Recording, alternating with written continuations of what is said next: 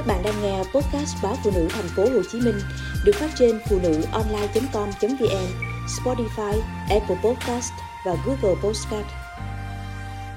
Cắt tóc ngắn có giúp giảm gãy rụng. Sự phát triển của tóc được quyết định bởi các nang tóc nằm trên da đầu chứ không phải bởi ngọn tóc. Khi bạn cắt tóc, nó chỉ ảnh hưởng đến phần tóc đã mọc ra, không ảnh hưởng đến phần nang tóc mọc hay rụng. Tuy nhiên, việc cắt bỏ phần ngọn tóc sơ yếu sẽ giúp giữ cho mái tóc của bạn trông khỏe mạnh và ngăn ngừa tình trạng tóc chẻ ngọn. Tóc chẻ ngọn thường có thể dẫn đến hư tổn và gãy rụng thêm. Khi tóc bị chẻ ngọn sẽ yếu và dễ gãy, dẫn đến nhiều hư tổn và mọc chậm hơn. Vì vậy, việc cắt tỉa thường xuyên là điều cần thiết để loại bỏ những sợi tóc bị sờn và giữ cho sợi tóc khỏe mạnh.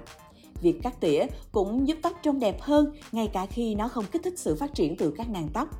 Khi tóc bị gãy và chẻ ngọn, phần đuôi tóc có thể trông mỏng, khô sơ. Cắt tỉa những ngọn tóc bị hư tổn có thể cải thiện vẻ ngoài của mái tóc. Có thể giảm rụng tóc bằng cách duy trì chế độ ăn uống lành mạnh, giảm căng thẳng, tránh các dụng cụ tạo kiểu tóc bằng nhiệt và các phương pháp điều trị bằng hóa chất, đồng thời sử dụng các sản phẩm chăm sóc tóc phù hợp với loại tóc của bạn.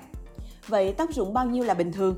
Ở người trưởng thành, việc rụng từ 50 đến 100 sợi tóc mỗi ngày trong chu kỳ phát triển của tóc là điều bình thường. Ngoài ra, còn có những bí quyết khi gội đầu ở salon mà bạn có thể học hỏi để thực hiện ở nhà, giúp sở hữu mái tóc mềm mượt. Thứ nhất, chải tóc và lấy đi bụi bẩn. Trước khi gội đầu, nhiều tiệm sẽ dùng lược thưa để chải những vùng tóc bị rối, vừa xoa bóp da đầu, vừa thúc đẩy tuần hoàn máu. Đồng thời có thể lấy đi những bụi bẩn bám trên bề mặt tóc và da dầu, từ đó giúp giảm gãy rụng tóc khi gội. 2.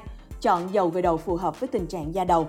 Hầu hết chúng ta ở nhà có thói quen sử dụng loại dầu gội quen thuộc, nhưng các tiệm làm tóc chuyên nghiệp thường chuẩn bị từ 5 đến 6 loại dầu gội với các chức năng khác nhau của dầu gội và dầu xả, bao gồm bảo vệ màu, dưỡng ẩm, làm sạch sâu hoặc phục hồi, làm dịu. Các sản phẩm tóc phù hợp nhất được lựa chọn theo tình trạng da đầu và nhu cầu chất tóc của bạn. 3. Gội hai lần kết hợp massage. Chắc hẳn nhiều người để ý rằng khi gội ở tiệm đều được nhân viên gội hai lần.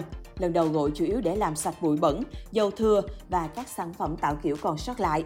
Lần hai thì tập trung làm sạch sâu da đầu hơn.